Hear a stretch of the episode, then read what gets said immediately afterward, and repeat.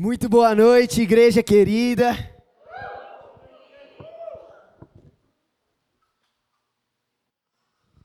Muito bom estar com vocês aqui essa noite. Muito bom matar a saudade de todos vocês, desse lugar caloroso, literalmente e espiritualmente. Muito bom ver todos os rostos familiares. Ainda não consegui dar oi para todo mundo mas espero até o final da noite conseguir dar um abraço em todos vocês. Envio e trago comigo, claro, saudações, abraços, beijos de toda a família lá de Belo Horizonte. Trago inclusive comigo uma visitante, a Pati, lá de BH, que veio sedenta aí para conhecer a Estação São Paulo. Ela tem cursado medicina e nas suas férias tão merecidas escolheu estar aqui com a gente, estar aqui com vocês, conhecer a igreja, conhecer o DNA que a gente tem derramado e levado lá para Belo Horizonte também. Gente, antes de dar um breve panorama de como tem sido as coisas, já entrando na minha mensagem, é, quero orar com vocês. Quero orar com vocês porque é muito, muito, muito gostoso estar aqui entre vocês. E eu creio que o Senhor quer compartilhar algo que Ele tem compartilhado no meu coração. E eu espero que seja do coração dele para o seu. Então, vou pedir para você curvar suas cabeças, fechar os seus olhos. Senhor Deus, nós te adoramos, como dissemos, como cantamos. Deus, tu és tudo para nós. E nós queremos essa noite, mais do que tudo, te adorar, Senhor. Te prestar culto, Deus. Senhor, receber dessa porção que o Senhor tem dos céus para as nossas vidas. Paizinho, eu oro para que esta noite não sejam as minhas palavras, não seja a minha presença, não seja, Senhor, o talento humano dos que tocaram, dos que ministraram, Senhor, mas que seja o teu espírito o protagonista aqui essa noite. Que a tua palavra, Senhor, seja viva, ativa, eficaz, Senhor, penetrando a nossa alma, o nosso espírito, juntas e medulas, Deus. A Senhor, e aviva, Deus, o nosso coração, a nossa fé em Ti essa noite. Que o Senhor nos dê da Tua visão, nos dê dos Teus olhos, Senhor, e nos reanime em fé esta noite, é o que eu te peço. Em nome de Jesus. Amém. Gente, isto que eu orei faz muito e traz muito do que eu quero compartilhar com vocês essa noite. Eu quero compartilhar algo que eu espero que traga ânimo a vocês. Eu espero que traga fé a vocês. E o propósito da minha mensagem esta noite é que você saia daqui encorajado. É que você saia daqui se sentindo cara, reanimado. Que você saia daqui se sentindo muito mais forte do que você se vê. E se eu não conseguir alcançar esse objetivo, peço perdão, mas peço para que você vá até a fonte de toda força, de toda alegria, e encontre nele este vigor e este ânimo, para que a gente possa viver juntos tudo que o Senhor tem para nós como igreja. É com muita alegria que eu pretendo começar a fazer isso compartilhando um pouco do que Deus tem feito na minha vida. Val, eu vou pedir, se você puder só aumentar um pouquinho, que eu tô, tô sem voz, aí eu não quero forçar muito. E cara, já foram, acredite se quiser, dois meses longe da estação São Paulo. Já se passaram dois meses que eu estou lá em terras mineiras, me alimentando do maná de pão de queijo do Senhor docinhos, morangos com chocolates e guloseimas, trens muito bons. Fica tranquilo, ainda não estou com sotaque mineiro, ainda permaneço com as canções paulistas em minhas melodias. Eles falam que eu tenho o sotaque, embora paulista não tenha sotaque, a gente sabe disso, né? Mas, cara, tem sido um tempo muito incrível. Eu não sei se para vocês parece, mas para mim parece que eu já estou lá faz muito mais tempo. E tem sido muito, muito, muito precioso ver tudo que o Senhor está fazendo. Eu acho que de forma geral, eu posso dizer que o Senhor tem me feito ver o cumprir de promessas e palavras que Ele tinha lançado sobre a minha vida, desde o momento que eu cheguei lá. E eu quero compartilhar isso para animar vocês, porque tudo começa e termina em Deus, tudo começa e termina com a palavra de Deus. E se a gente está operando segundo a palavra de Deus, segundo a vontade de Deus, a obra de Deus nunca terá falta dos recursos de Deus. E é isso que eu tenho experimentado em Belo Horizonte. Há muito tempo atrás, antes de me tornar pastor, antes de ter pandemia sobre a terra, antes de sermos aí confrontados com gigantes como a Covid, eu lembro que os pastores estavam analisando né, a possibilidade de eu participar do presbitério, e eles já começaram a me fazer participar de algumas reuniões que eles tinham, alguns encontros que eles faziam semanalmente, onde eles tratavam assuntos específicos da igreja, pastoreavam as pessoas. E em uma dessas reuniões surgiu um chamado de emergência, surgiu uma ligação, um contato de Belo Horizonte, eram os nossos amigos da 180, dizendo: "Cara, a gente precisa de ajuda". Eu ali, enquanto um mero padawan, enquanto um mero observador, simplesmente fiquei na minha observando os três ali resolverem as questões, discutirem as possibilidades, as probabilidades. Mas enquanto eles falavam entre si, eu ouvi o Senhor falando muito forte no meu coração: Você vai morar em Belo Horizonte. E isso já fazem mais de três, quatro anos. E eu guardei aquilo no meu coração. Eu falei: Senhor, se for do Senhor, eu sei que vai acontecer na tua hora, no teu tempo. De forma que quando surgiu a oportunidade de estarmos perto da, do pessoal em Belo Horizonte, eu já sabia que eu iria. Mas foi legal ver como os pastores conversando entre si, eles olharam uns para os outros e eles falaram: ah, vamos ver aqui quem não tem filho, quem não tem esposa, é, quem trabalha home office. É, João, acho que o Senhor está te enviando. É brincadeira, para citar Atos, pareceu bem a nós e ao Espírito Santo enviar o Joãozinho para Belo Horizonte. E ali eu comecei a perceber o cuidado do Senhor, que há anos tinha prometido, tinha falado no meu coração, tinha despertado algo em mim, que eu viveria. E aí ele começou a fazer acontecer. À medida que a gente foi marchando, à medida que a gente foi avançando, à medida que a gente foi caminhando. E isso tem muito a ver com o que eu quero falar essa noite. Porque eu quero falar essa noite é que nós vivemos as promessas de Deus não quando esperamos as promessas de Deus, mas quando caminhamos em busca das promessas de Deus, quando caminhamos confiando em nosso Deus, e foi muito precioso o Samuca trazer essa canção essa noite, sobre confiarmos em Jesus, porque toda a mensagem se resume a isso.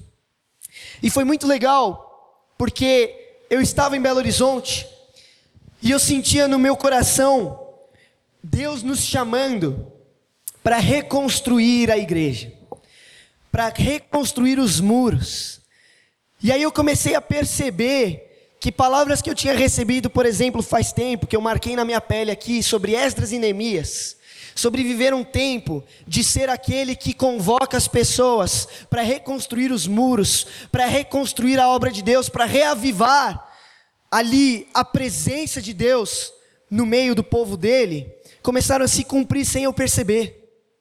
A ponto de eu chegar em uma das reuniões e um dos adolescentes virar para mim e falar: Pô, João, eu ouvi que vai voltar os grupos caseiros, vão voltar os estudos. A gente podia estudar Esdras e Neemias, hein? Esdras e Neemias seria da hora, ninguém nunca fala de Esdras e Neemias.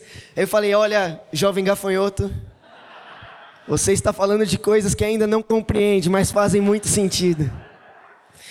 Mas enquanto orava pela congregação de Belo Horizonte, eu senti o Senhor confirmando: você está vivendo coisas que eu falei há muito tempo no seu coração. Você está vivendo momentos que eu ministrei e profetizei sobre a sua vida por muito tempo. E é quando a gente se dispõe a ir, é quando a gente se dispõe a fazer, é quando a gente se dispõe a colocar a mão na massa, que o Senhor vem, que o Senhor abre o mar que o Senhor se manifesta, que o Senhor provê. Porque enquanto não tem necessidade, o Senhor não se manifesta. O Senhor prepara. Mas quando a gente dá um passo, quando a gente confia, quando a gente avança, quando abre a necessidade, o Senhor fala: agora você precisa, agora eu te dou. Cara, é muito louco, porque eu cheguei lá e um dos movimentos que eu tentei fazer foi simplesmente encorajar as pessoas, animar a galera. Fazia um tempo, por exemplo, que não estava rolando reunião de oração, e eu sou apaixonado por reunião de oração. Falei, pastores, posso convocar a reunião de oração? Ele falou, manda ver. Convoquei a reunião de oração, e aí fomos lá terça-feira, mais de 15 pessoas, galera colou em peso. E aí quando eu, meu, falei assim, ó, lá em São Paulo a gente faz assim, normalmente eu ministro assim, eu dou espaço assim. Mas no primeiro charamanaias que eu soltei aqui, a galera veio junto, assim, um coral celestial com sotaque mineiro. E eu falei, meu, que isso? A galera já, já conhece aqui o caminho das pedras. E aí eu falei pro Samuca, né, o pastor lá, eu falei, meu, galera, meu, veio junto. Aí ele falou, é, a galera tá sedenta aqui. A galera tá desejosa aqui. Tava faltando alguém só para dizer: vamos, vamos, vamos, vamos, vamos. E, tem, e Deus tem derramado, Deus tem abençoado. As reuniões de oração têm sido bênção, cara. As pessoas têm ministrado, as pessoas têm orado, as pessoas têm profetizado. O Senhor tem falado por vezes, por terças-feiras, com pessoas específicas, com momentos específicos, tratado até doenças físicas. Cara, tem sido incrível. Os GCs retornaram, os GCs se reorganizaram, a gente redividiu, a gente reagrupou, a gente tem treinado, a gente tem usado os materiais que vocês usaram. E a galera tem visto pessoas se achegarem, familiares se despertarem, pessoas falando: nossa, quero conhecer, nossa, quero participar. A gente tem visto até síndico do prédio da onde eles estão fazendo o GC falar: nossa, que demais isso, vou avisar o prédio inteiro que está rolando.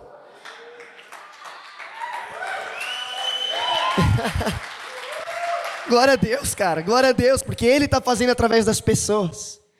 Cara, e eu fiquei muito feliz quando um domingo e já tem dois domingos que aconteceram isso. Entrou um cara da rua. E aí ele sentou na primeira fileira.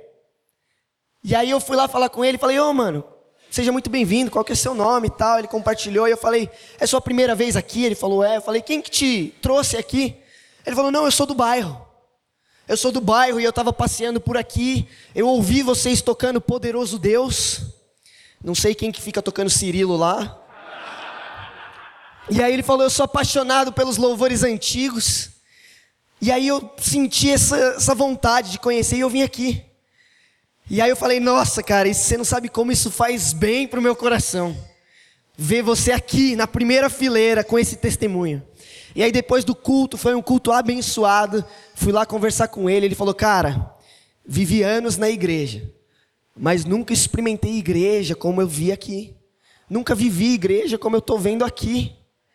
E aí, cara, eu comecei a quase chorar na presença de Deus ali, porque esse é o tipo de testemunho que a estação cresceu ouvindo. Esse é o tipo de testemunho que essa casa aqui sempre ouviu. Pessoas que conheceram outros tipos de igreja, pessoas que viveram em meio a outros evangelhos, mas quando entraram aqui, se sentiram acolhidos, abraçados por uma família de um coração sincero, que ama a Deus sobre todas as coisas e vive o evangelho de uma maneira diferente. Quando eu ouvi aquilo, eu falei: Nossa, Deus, obrigado, porque o Senhor tem rompido, o Senhor tem derramado vida. Muito obrigado, porque o Senhor tem nos abençoado. E aí ele até virou para mim e falou: Posso trazer mais gente aqui? Falei: Claro, irmão, por favor, seja meu convidado. Mas eu estou compartilhando essas coisas para vocês, para animar o coração de vocês, porque vocês são parte disso porque eu tenho levado para BH tudo que vocês depositaram em mim, porque eu tenho levado para BH uma parte do que nós somos aqui, e eles têm se sentido perto daqui de São Paulo como nunca antes, e Deus tem abençoado. É tudo mil maravilhas? Não. Estamos sendo confrontados até com o Covid, lá estamos. Temos pessoas que estão passando necessidade, temos. Temos muitas lutas e muitas dificuldades mas os nossos olhos têm estado em Jesus e no que Ele está fazendo, em Deus e no que Ele está derramando, e não nos gigantes que nós temos enfrentado. A minha mensagem essa noite para vocês é o que Deus tem compartilhado no meu coração lá em Belo Horizonte. Seja forte e corajoso, porque os gigantes no caminho não são para mostrar o tamanho da dificuldade, mas a grandeza do nosso Deus. Seja forte e corajoso, porque a igreja precisa de pessoas que não ficam olhando para o tamanho dos gigantes, para o tamanho das dificuldades, para o tamanho dos problemas, mas de pessoas que olham no olho um dos outros e falam: vamos, vamos, vamos, vamos, porque nosso Deus é maior. Esse tem sido um pouco do meu tempo em Belo Horizonte, e eu espero de coração que vocês venham visitar. Espero de coração, de coração que vocês venham ver com seus próprios olhos. Obrigado, Pitts. Mas essa noite o que eu quero falar, já me estendi na introdução, é sobre os gigantes pelo caminho. Abre comigo em Números, capítulo 14. Nós vamos ler do versículo 1 ao 24.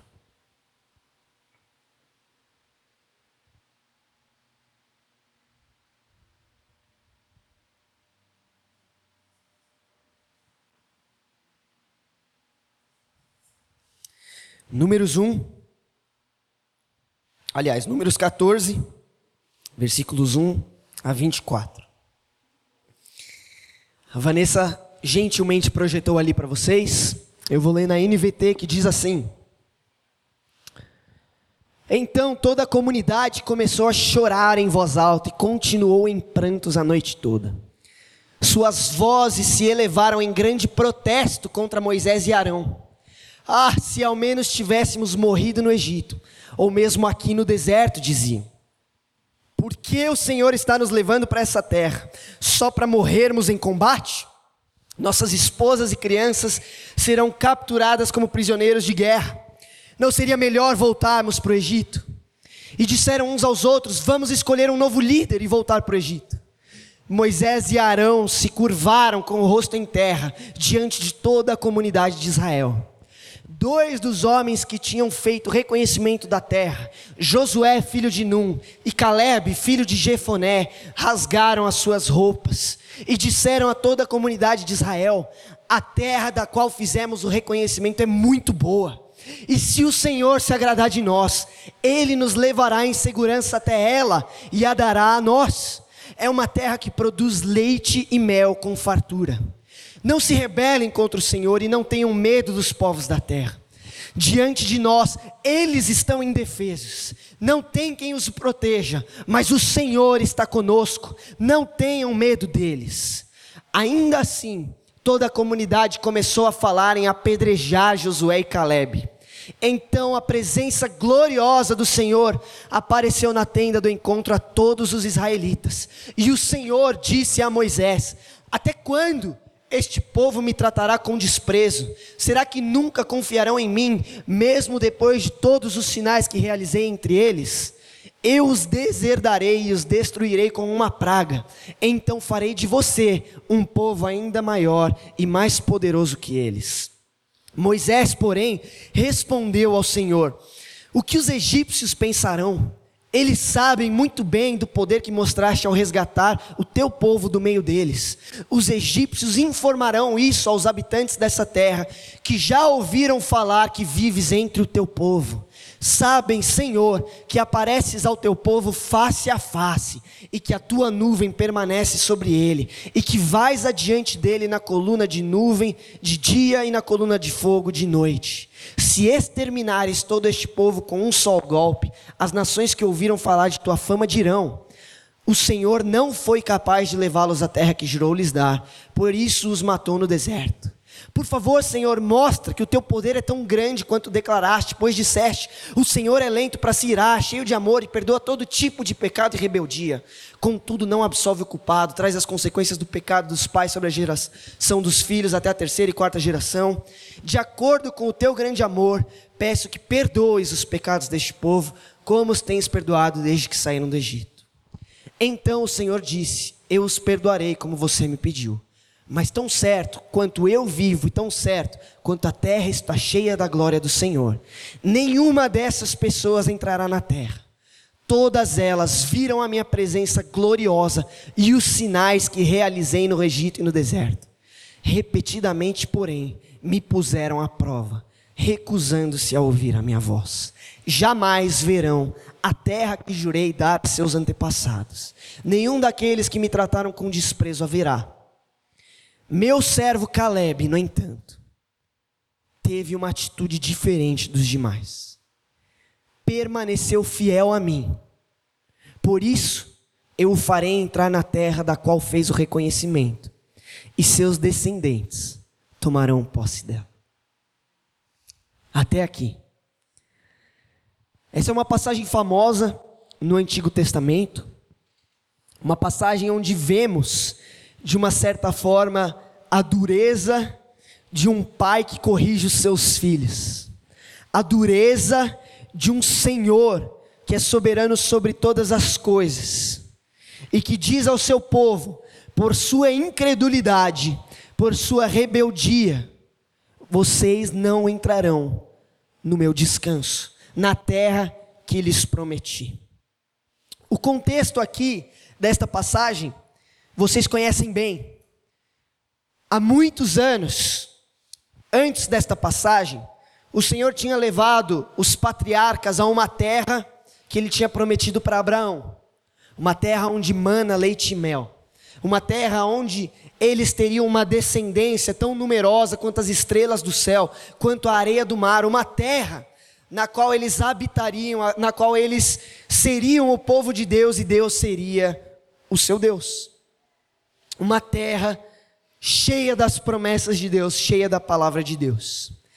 Você sabe então que quando veio José, por uma reviravolta de eventos, Israel foi levado ao Egito por conta de sete anos de fome.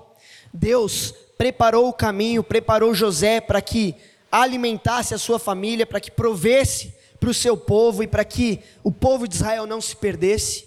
Mas eles cresceram no Egito e, num determinado momento, numa troca de poder, o faraó que subiu ao poder não sabia nada sobre José e sobre os israelitas, viu como eles estavam crescendo, os dominou e os fez escravos. A partir de então, chega um momento onde Deus escuta o clamor do seu povo e levanta um líder, levanta um representante para libertar o seu povo. Você sabe quem é, você sabe que é Moisés. Moisés, então, em uma revelação de Deus, em uma revelação pessoal do Senhor, dizendo: Eu sou o que sou. Vai até o povo de Israel, você conhece a história, ele prega, anuncia os decretos de Deus a Faraó, que endurece seu coração, não libera o seu povo, até o momento, depois de dez pragas, que o Faraó então fala: Vai, vai que eu não aguento mais. E aí começa então uma travessia, uma jornada, que curiosamente demoraria pouco tempo, mas levou 40 anos. E é curioso, e a gente vai olhar nisso daqui um segundo que tem um motivo específico para isso. Mas tem também muito das consequências do coração, da disposição do povo de Israel com relação a Deus. O motivo de tanta demora, o motivo de tanta lentidão, o motivo de tanta é, ali estagnação, de dar volta sobre a mesma dificuldade, o mesmo monte, e a incapacidade de chegar na promessa, na terra prometida. Quando eles estão diante da terra prometida, o Senhor fala para Moisés: envia agora doze representantes das tribos, para eles sondarem a terra, que desde lá de trás, desde os patriarcas eu prometi a vocês, Israel. E então Moisés levanta um representante de cada tribo que se espalha para percorrer a região ali de Canaã, que não é, não é uma região muito vasta, muito extensa, mas era um canal muito fértil que ligava dois polos, duas civilizações muito importantes. Egito, uma delas. E aí, então, ao fazerem o reconhecimento da terra, os espias, assim chamados, voltam com um relatório muito positivo com relação à terra. Eles falam, cara, a terra é boa. A terra mana leite e mel. A terra tem chuvas de glória e tem cara, unção espalhada como orvalho.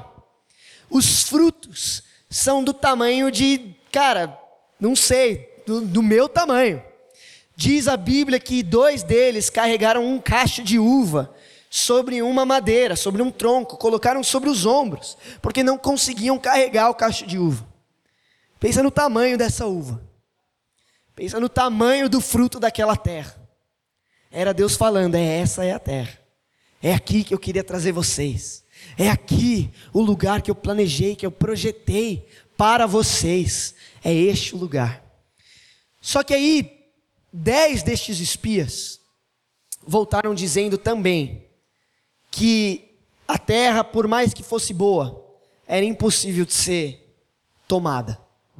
Porque ali haviam cidades fortificadas, haviam carros de guerra, haviam reis e exércitos, e haviam até o que eles chamam de descendentes de Enaque, os Enaquins, ou gigantes.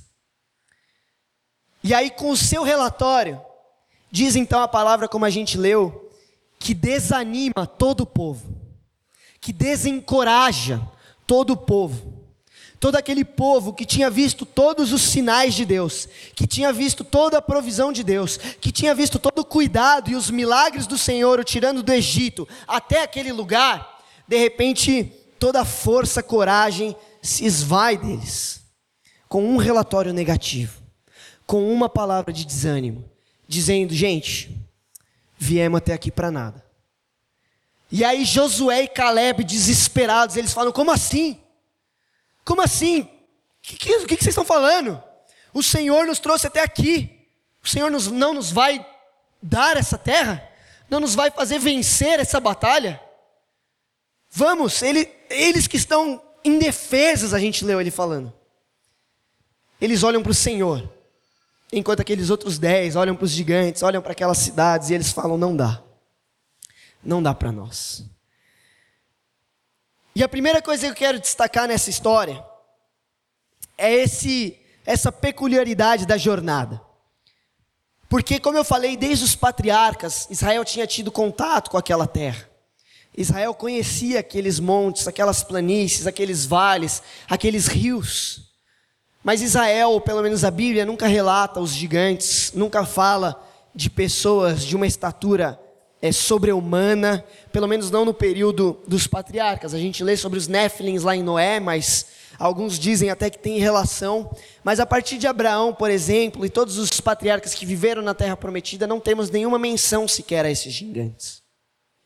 E é interessante porque eles aparecem somente quando estão diante da Terra Prometida somente quando estão prestes a tomar posse das palavras e das promessas de Deus.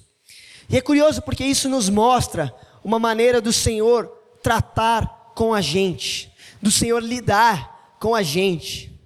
Porque o Senhor sabe que nós somos tão acomodados, nós somos tão fracos, nós somos tão medrosos, que se ouvíssemos que existiam gigantes naquela terra, talvez nem levantássemos para sair do Egito. Porque tendo visto tudo o que eles viram, todos os milagres que eles testemunharam, diante da terra prometida, de caixas de uva maior do que a própria pessoa, eles desanimaram. Imagina se o Senhor, antes de libertá-los, fala: Ó, oh, estou levando vocês para uma terra que mana leite e mel, mas vocês vão enfrentar gigantes, o dobro do seu tamanho, armados, cidades fortificadas vocês estarão em menor número, sem armas. O povo não ia se mexer.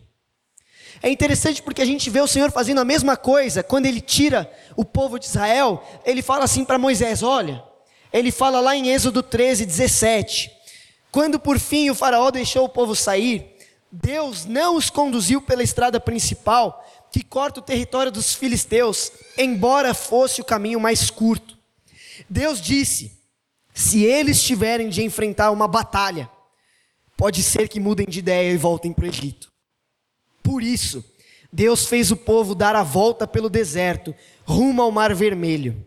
Assim, os israelitas saíram do Egito com um exército preparado para marchar. Mas olha que interessante. Deus, em sua sabedoria, ele fala: Ó, oh, Moisés, tem um caminho curto, mas você não vai levar o povo por esse caminho curto. Porque se eles encontrarem um exército inimigo sequer, o coração deles vai desanimar. Eles vão perder a fé. Eles vão querer voltar para a escravidão. Cara, e isso fala muito comigo sobre o que eu estava falando da maneira de Deus trabalhar conosco. A verdade é que nós somos desesperados por atalhos, por conforto, por saber e conhecer cada passo do caminho. Mas Deus não nos quer oniscientes de cada momento do caminho, não, Ele, Ele nos quer confiantes apenas no destino. O Senhor quer trabalhar em nós, não uma provisão de estoque, onde Ele fala: ó, oh, toma aqui a provisão que você vai precisar para a viagem, os equipamentos e todos esses alimentos. Não. O Senhor fala: olha, eu vou fazer chover pão do céu, mas você só pega o suficiente para um dia. O dia de amanhã, confia que eu vou dar de novo. O Senhor não nos trabalha, cara, iluminando o caminho inteiro de uma vez. Não, o salmista diz: A tua palavra é lâmpada para os meus pés. A tua palavra é como uma lamparina que eu seguro na minha frente, e num mar de escuridão eu vou vendo um passo de cada vez. Mas enquanto a tua luz estiver comigo, eu sei que eu posso confiar no caminho, eu sei que eu posso continuar crendo no destino. Talvez o caminho seja mais longo, talvez o caminho seja mais árduo, talvez as reviravoltas sejam surpreendentes. Mas talvez o Senhor esteja te conduzindo por um caminho onde você vai confiar no destino, onde você vai perceber a mão dele te conduzindo. Um caminho onde você desvia dos filisteus, mas vê o mar se abrindo. O povo de Israel tinha conhecimento da promessa da terra, mas não sabiam desses gigantes. E é essa questão de Deus trabalhar conosco aquilo que estamos prontos para receber, aquilo que precisamos para sobreviver, aquilo que nos é suficiente para crer. Ele primeiro nos anima, nos encoraja, ele primeiro nos inspira, ele nos incentiva, ele nos impulsiona, para depois apresentar o desafio. E ele conduziu Israel por um caminho mais longo, simplesmente para que eles aprendessem a confiar nele e para que eles percebessem progressivamente quem era Deus. Você já parou para pensar que Israel, quando está no Egito, nunca tinha lido o Antigo Testamento? Não tinha nem sequer os Dez Mandamentos. E aí Moisés chega para ele falando: Deus me enviou para te libertar. Eles vão falar: quem é Deus? Só que aí eles veem uma coluna de fogo acompanhando eles, eles veem uma coluna fazendo sombra para eles, eles veem o mar se abrindo, eles veem o maná caindo. Você percebe como eles começam a construir uma percepção de Deus, uma revelação progressiva, passo a passo, dia após dia, de quem Deus é? É assim que Deus trabalha com a gente. A nossa responsabilidade é colocar os olhos no destino, é confiar dia após dia, de que o Senhor já traçou o caminho, de que Ele é um bom Pai. Tudo que Ele sempre quis era que os seus filhos confiassem em quem Ele é. Dito isso sobre a jornada, outra coisa que me salta aos olhos nessa história, que é claro o ponto central dessa advertência em números, são os corações daqueles doze homens. De doze espias, Dez olharam para os problemas, dez olharam para as dificuldades, dez olharam para os gigantes, mas dois olharam por cima dos ombros deles para ver a terra prometida, para ver as palavras de Deus, para ver a promessa de Deus, para ver a terra que mana leite e mel. Dez, dois olharam além das dificuldades, olharam para trás para tudo que Deus tinha feito e para frente de tudo que Deus podia fazer. Cara, é impressionante para mim como desconstruir as coisas é muito mais fácil do que construir as coisas. Como construir um castelo de areia devolve, envolve muito mais tempo do que desconstruir um castelo de areia que você leva horas talvez construindo com uma um cuidado, uma gentileza. É um segundo que alguém pisa e destrói.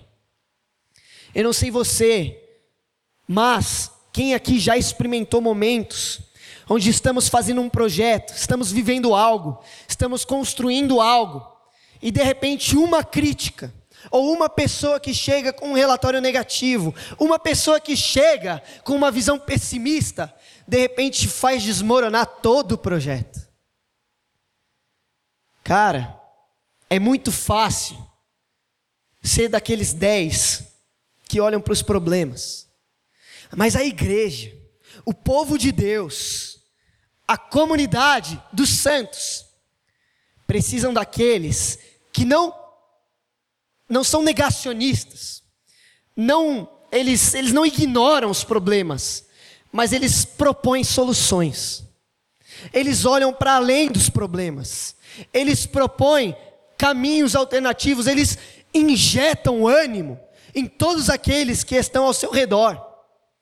Sabe, eu amo o Gregório McNutt, que ele fala assim, cara, nós temos que ser cristãos apaixonados, a ponto de chegar numa reunião de oração e o clima que antes estava quietinho, estava parado, estava melô, de repente mudar completamente, porque você chegou gritando, e você chegou entusiasmando, e você chegou encorajando as pessoas a buscar mais de Deus. Sabe, você tem que ser daqueles que chegam em pessoas que estão desanimadas, que pessoas que estão abatidas, pessoas que estão enfermas, e você vai visitá-las, e elas saem achando que elas são, cara, Moisés. Que elas saem achando que, meu, Jesus visitou elas. Que aquele que era cheio do óleo de alegria passeou no meio deles. Cara, a igreja parece tão óbvio, parece tão simples e tão básico, mas é o que determina uma vitória e uma derrota. Precisa de Josués e Calebes. Pessoas que olham, por exemplo, uma carência na igreja e não falam, ah, puxa, a igreja não tem isso. Não, são pessoas como Josué e Caleb que falam, poxa, a igreja não tem isso, posso fazer isso, posso começar isso, posso animar as pessoas para viverem isso. E aí os pastores vão lá e vão falar, vai, faz. Deus seja contigo. Sabe, é muito fácil ser daqueles que desanimam. É muito, muito fácil ser daqueles que criticam. Mas é de Deus ser daqueles que confiam. Ser daqueles que olham para cima dos gigantes e falam: olha esses caras, eles estão indefesos. Coitados desses caras de três metros e meio. Porque eles estão para enfrentar um Deus que, meu irmão, Sai da frente, tio. Sai da frente. Cara, a gente precisa, como igreja, de Josué e Calebes. Não são pessoas que ignoram os gigantes. Não são pessoas que não relatam as cidades fortificadas. Não são pessoas que falam, cara, eles estão indefesos. Cara, essa uva é da hora. A gente vai plantar uva pra caramba. Eles estão sem chance. Esquece, esquece. Deus é conosco. A mudança, a diferença entre uns e outros, entre 10 e 2, é a disposição do coração, é a disposição dos olhos daqueles homens. Porque, não sei quantos aqui já ouviram, que fé é o oposto de medo, e medo é o oposto de fé.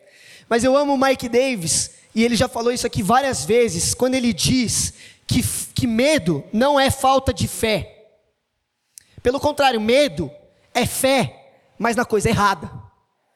Porque ele, ele dá um exemplo, cara, que ficou comigo a minha vida inteira. Se você está na rua, por exemplo, e você está caminhando e você vai ser assaltado. E aí, cara, imagina que antes de ser assaltado, um anjo aparece para você e fala: Ó, você vai ser assaltado naquela esquina. Mas tenha fé em Deus, porque vai ficar tudo bem.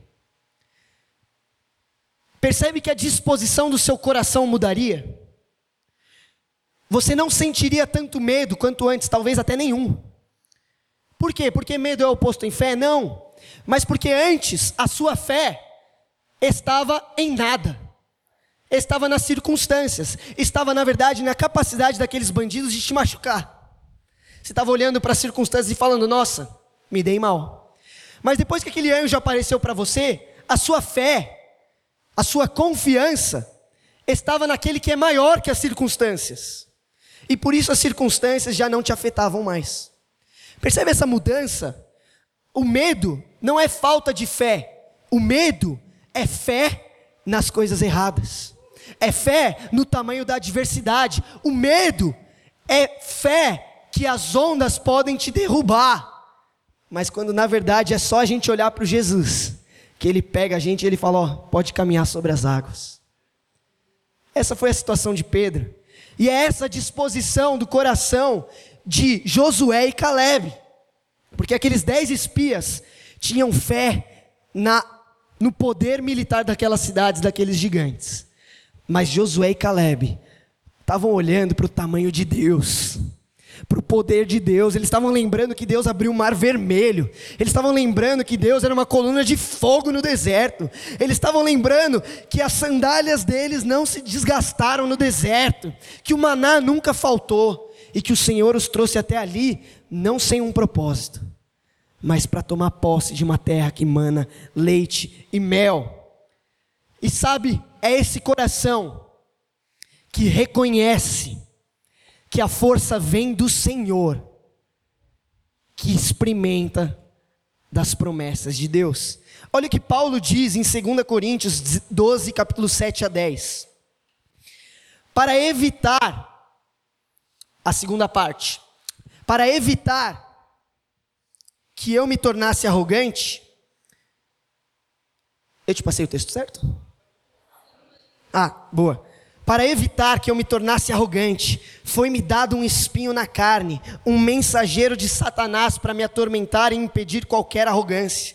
Em três ocasiões, supliquei ao Senhor que o removesse, mas ele disse: Minha graça é tudo que você precisa, o meu poder opera melhor na fraqueza.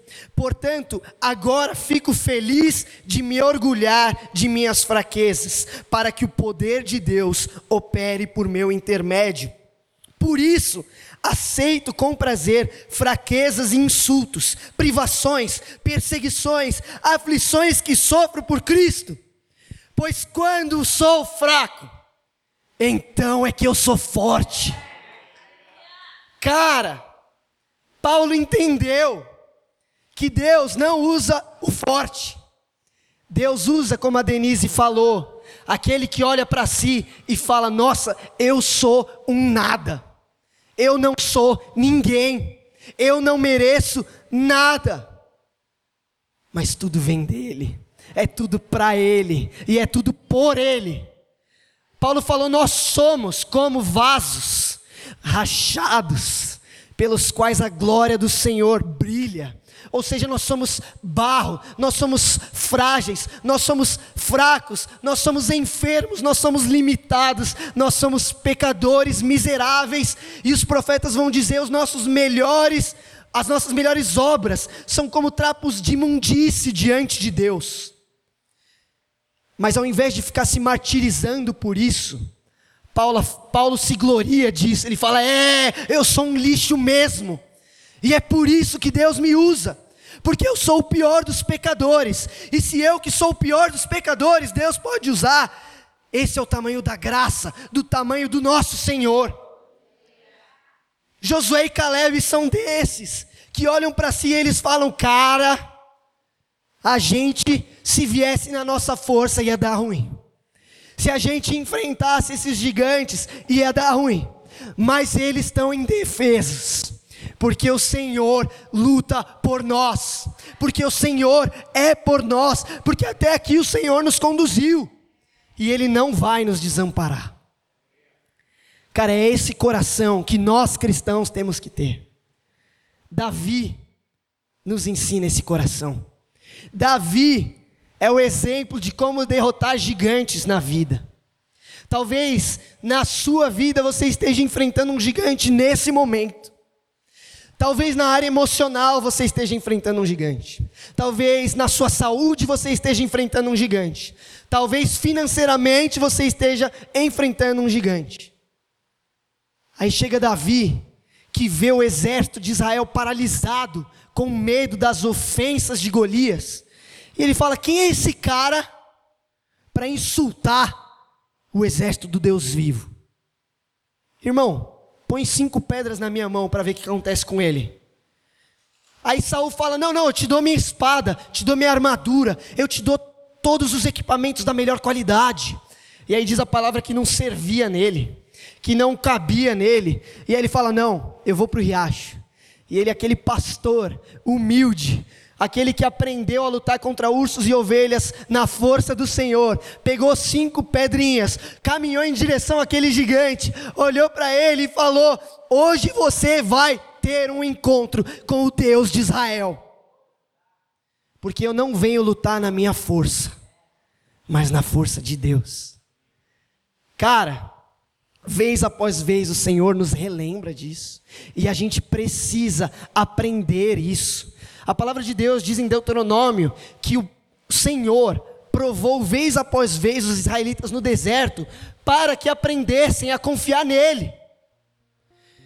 Trouxe eles para a terra prometida, pelo caminho que ele trouxe, justamente para eles chegarem na terra prometida, olharem para trás e falarem: Nossa, foi o Senhor que nos trouxe até aqui. Porque se fosse na nossa força, a gente não tinha saído do Egito.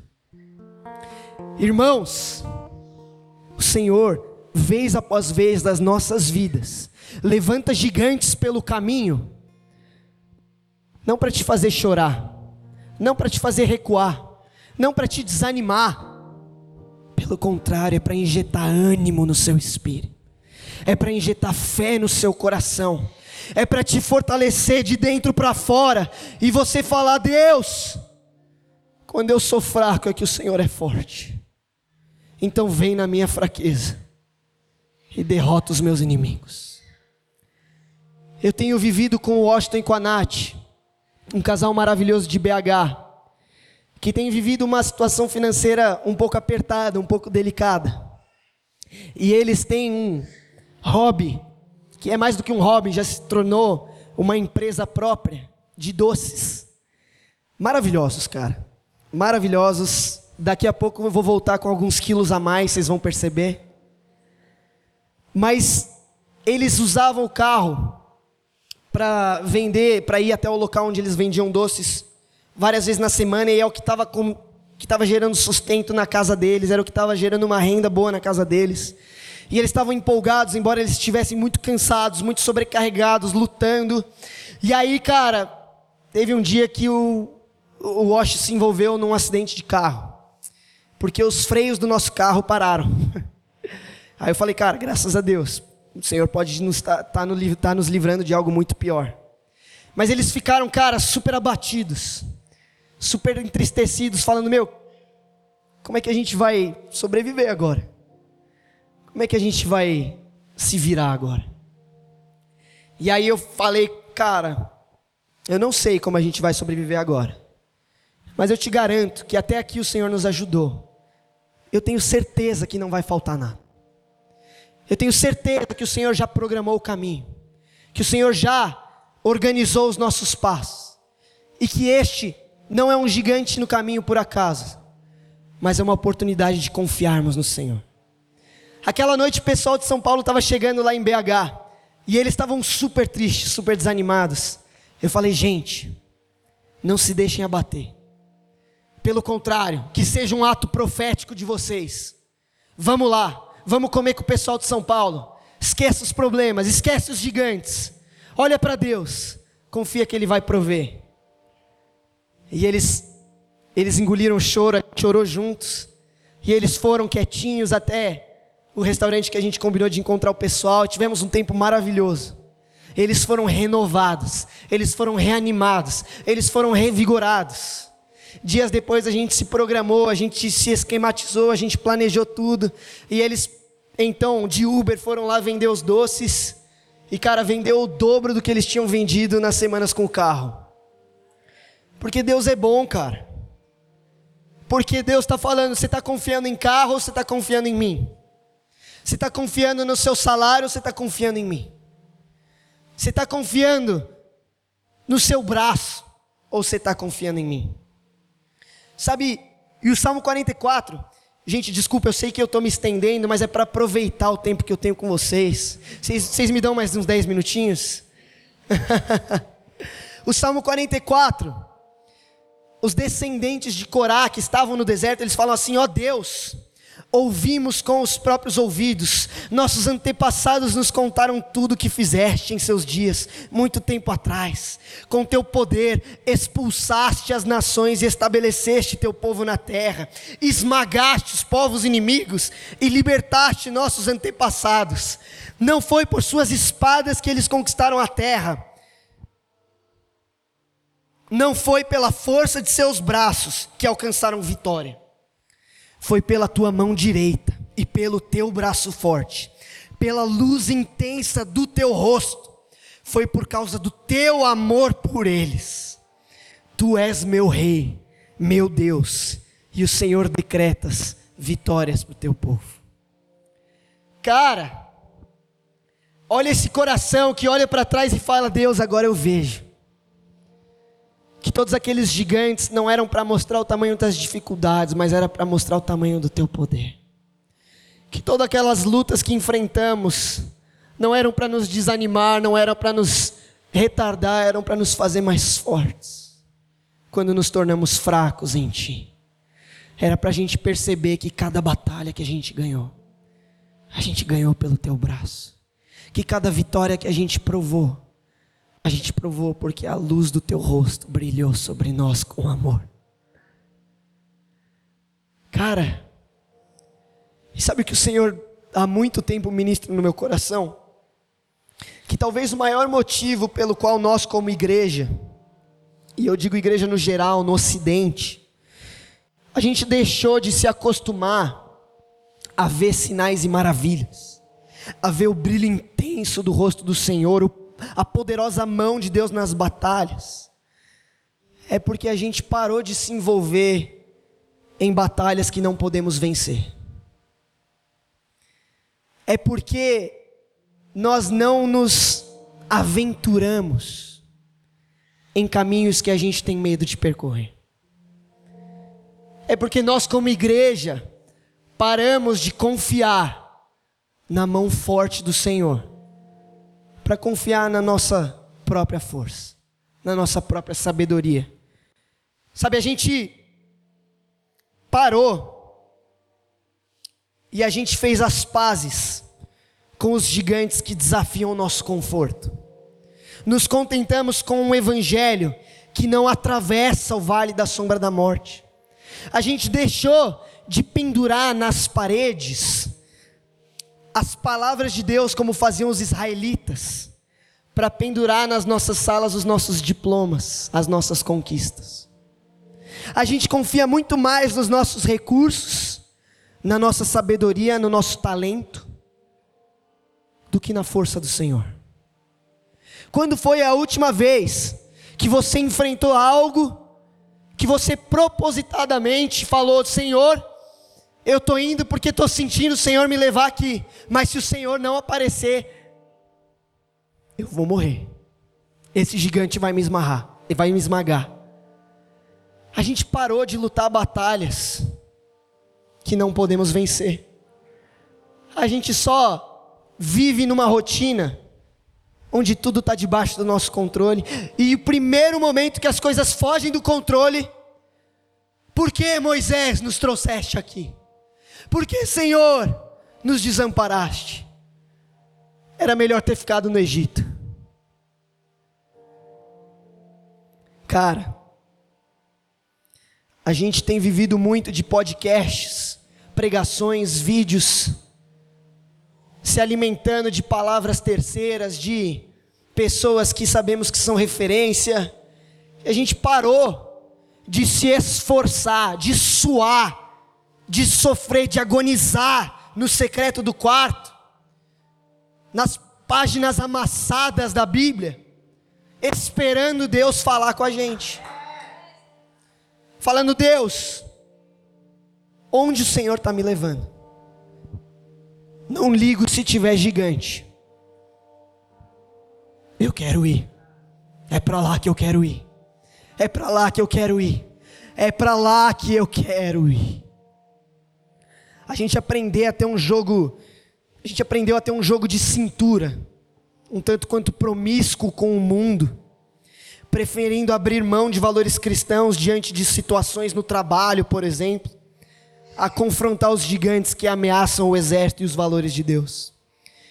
Só que quando a gente olha para o Novo Testamento, a gente vê uma igreja sendo perseguida, sendo interrogada pelas autoridades, e o poder de Deus fazendo estremecer toda a religiosidade e arma do inimigo diante de homens iletrados, mas que conheciam e confiavam no poder de Deus. Está lá em Atos. João e Pedro diante do Sinédrio. A gente não precisa de talento intelectual, a gente não precisa de força braçal, a gente não precisa de diploma em teologia para ser um Josué e um Caleb, para ser aqueles que injetam ânimo em toda uma igreja, em todo o povo de Deus e falam: "Vamos, o Senhor está conosco". Nós precisamos ser aqueles que são revestidos de poder do alto a força que completa a nossa fraqueza, a glória que preenche os nossos vasos de barro. O Spurgeon disse: o que precisamos é poder do alto. Se contássemos com o poder do Espírito para selar o nosso ministério com poder, isso significaria que daríamos pouco valor para o talento humano, porque os homens podem ser pobres e sem formação acadêmica, podem ser hesitantes em sua gramática e completamente letrados, mas se nelas, porém, o poder do Espírito estiver soprando, o evangelista mais humilde será mais bem sucedido que o mais erudito dos teólogos. Cara, sabe por que Josué e Caleb eram tão cheios de Deus? A palavra nos diz que quando Moisés saía da tenda, onde ele conversava face a face com Deus, Josué permanecia. Josué permanecia. O cara falou: Moisés, você foi até aqui, mas eu quero ir além. Moisés, você veio até aqui conversar a Deus como, uma, como um amigo, mas eu quero para mim também. Cara, a gente precisa conhecer o Senhor. A nossa fé precisa estar no Senhor, os nossos olhos precisam estar no Senhor, então viveremos, como Paulo diz, caminhando não por vista, mas pela fé, não com os olhos humanos e naturais, mas como aqueles que contemplam o invisível, como aqueles, não com uma fé que dá passos no escuro, não, uma fé que dá passos em direção a Deus, que conhece a palavra do Senhor. Nós precisamos ser aqueles que permanecem na tenda, mesmo quando todo mundo já foi. Aqueles que permanecem na reunião de oração, mesmo quando já deu o horário. Aqueles que permanecem adorando, mesmo quando já acabaram de cantar. Aqueles que se, cara, se perdem nos dias, no horário, na semana, porque estão fechados no quarto, ouvindo a voz de Deus. É de lá que vem a nossa força, é de lá que vem a nossa fé, é de lá que vem o nosso ânimo. E é só quando a gente contempla o Senhor que então a gente fala, brother, vamos, vamos. A terra é boa, os frutos estão lá, e aqueles gigantes nem vão ver a gente chegando. Deus vai amassar esses caras. Será que podemos afirmar, como os descendentes de Corá, até aqui quem nos ajudou foi o Senhor. Quem nos deu vitória foi o Senhor. Quem derrotou os gigantes que se puseram em nosso caminho foi o Senhor.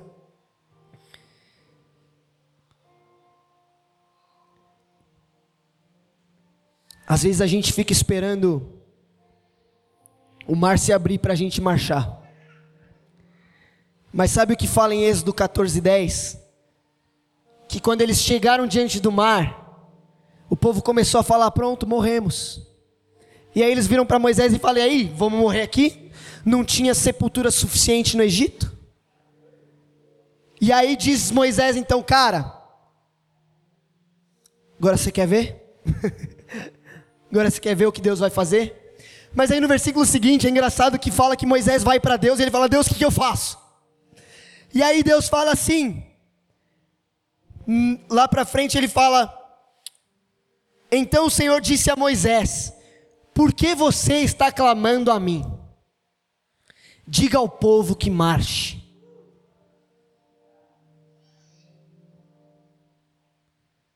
O que, vocês estão esperando? Por que vocês pararam? Porque tem um mar na sua frente? Porque tem um gigante na sua frente? Diga ao povo que marche. O resto é história. O mar se abriu e o povo passou. E aí, quando eles passaram, os cavaleiros do faraó se afogaram. E aí, o povo de Israel sacou os tambores, sacou, sacou a guitarra e falou: O Senhor é bom. O Senhor é bom e os inimigos não têm chance. Cara, eu e você estamos em uma jornada. O autor de Hebreus é alguém que pega essa passagem e ele aplica nos nossos dias. Você sabe que Josué, e eu estou encerrando com isso, ele é um tipo de Cristo, ele é um exemplo de Cristo.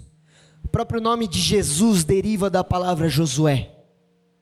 Mas o nome de Josué era Oséias, se você ler lá em Números. Salvação. Mas aí Moisés olha para ele e fala: Josué, Oséias, seu nome é Josué, que significa Deus é a salvação. E Josué é aquele então que com força e coragem obedece às palavras do Senhor, carrega a lei do Senhor, conduz o povo à terra prometida, ao descanso que Deus havia prometido, vence todos os inimigos e distribui a herança aos filhos de Deus. Jesus é aquele que enfrentou os gigantes que afrontavam a mim, que afrontavam a você a morte, o pecado, o medo. Jesus venceu todos eles. Jesus encarou encarou todas as nossas adversidades, todas as nossas angústias, todas as nossas dores, tomou sobre si as nossas enfermidades e nos levou ao prometido descanso, à salvação que ele prometeu a nós. Ele é a nossa herança, Ele é a nossa porção, Ele é a nossa terra prometida. E aí, o autor de Hebreus, sabendo que estamos nessa jornada e olhando para o exemplo do povo de Israel, vai dizer em Hebreus 3,15: Por certo, Moisés foi fiel, e aí ele vai descendo, ele vai descendo, falando que Cristo é maior que Moisés, e aí ele vai falar assim: Por isso, lá no versículo 7, o Espírito Santo diz: Hoje, se ouvirem Sua voz, não endureçam o coração como eles fizeram na rebelião, quando me puseram à prova no deserto. Ali seus antepassados me tentaram e me puseram à prova, apesar de terem visto meus feitos durante 40 anos. E aí ele vai dizer que ele já jurou que eles jamais entrariam, e aí ele vai dizer mais para frente: "Portanto, irmãos, versículo 12. Cuidem para que nenhum de vocês tenha um coração perverso e incrédulo, que os desvie do Deus vivo mas advirtam uns aos outros todos os dias, enquanto ainda é hoje, para que nenhum de vocês seja enganado pelo pecado e fique endurecido, porque nos tornaremos participantes de Cristo, se de fato mantivermos firme até o fim a confiança que nele depositamos no início. Lembre-se do que foi dito. Hoje, se ouvirem sua voz, não endureçam o coração como eles fizeram na rebelião. O autor de Hebreus está dizendo: igreja, no tempo que se chama hoje, a sua responsabilidade é ser um Josué, é ser aquele que diz: Deus é a nossa salvação. A sua responsabilidade é ser Caleb, que significa literalmente cão, mas que se traduz como lealdade.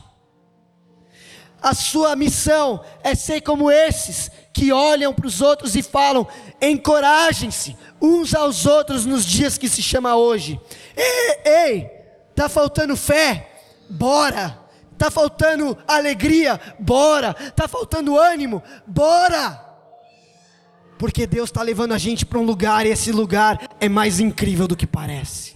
Ele é maior do que os gigantes que estamos enfrentando. Ele é maior do que as dificuldades que estamos enfrentando. Ele é maior. Ele é maior. Ele é maior. Ele é maior. Hoje, se vocês ouvirem a sua voz, não endureçam o seu coração.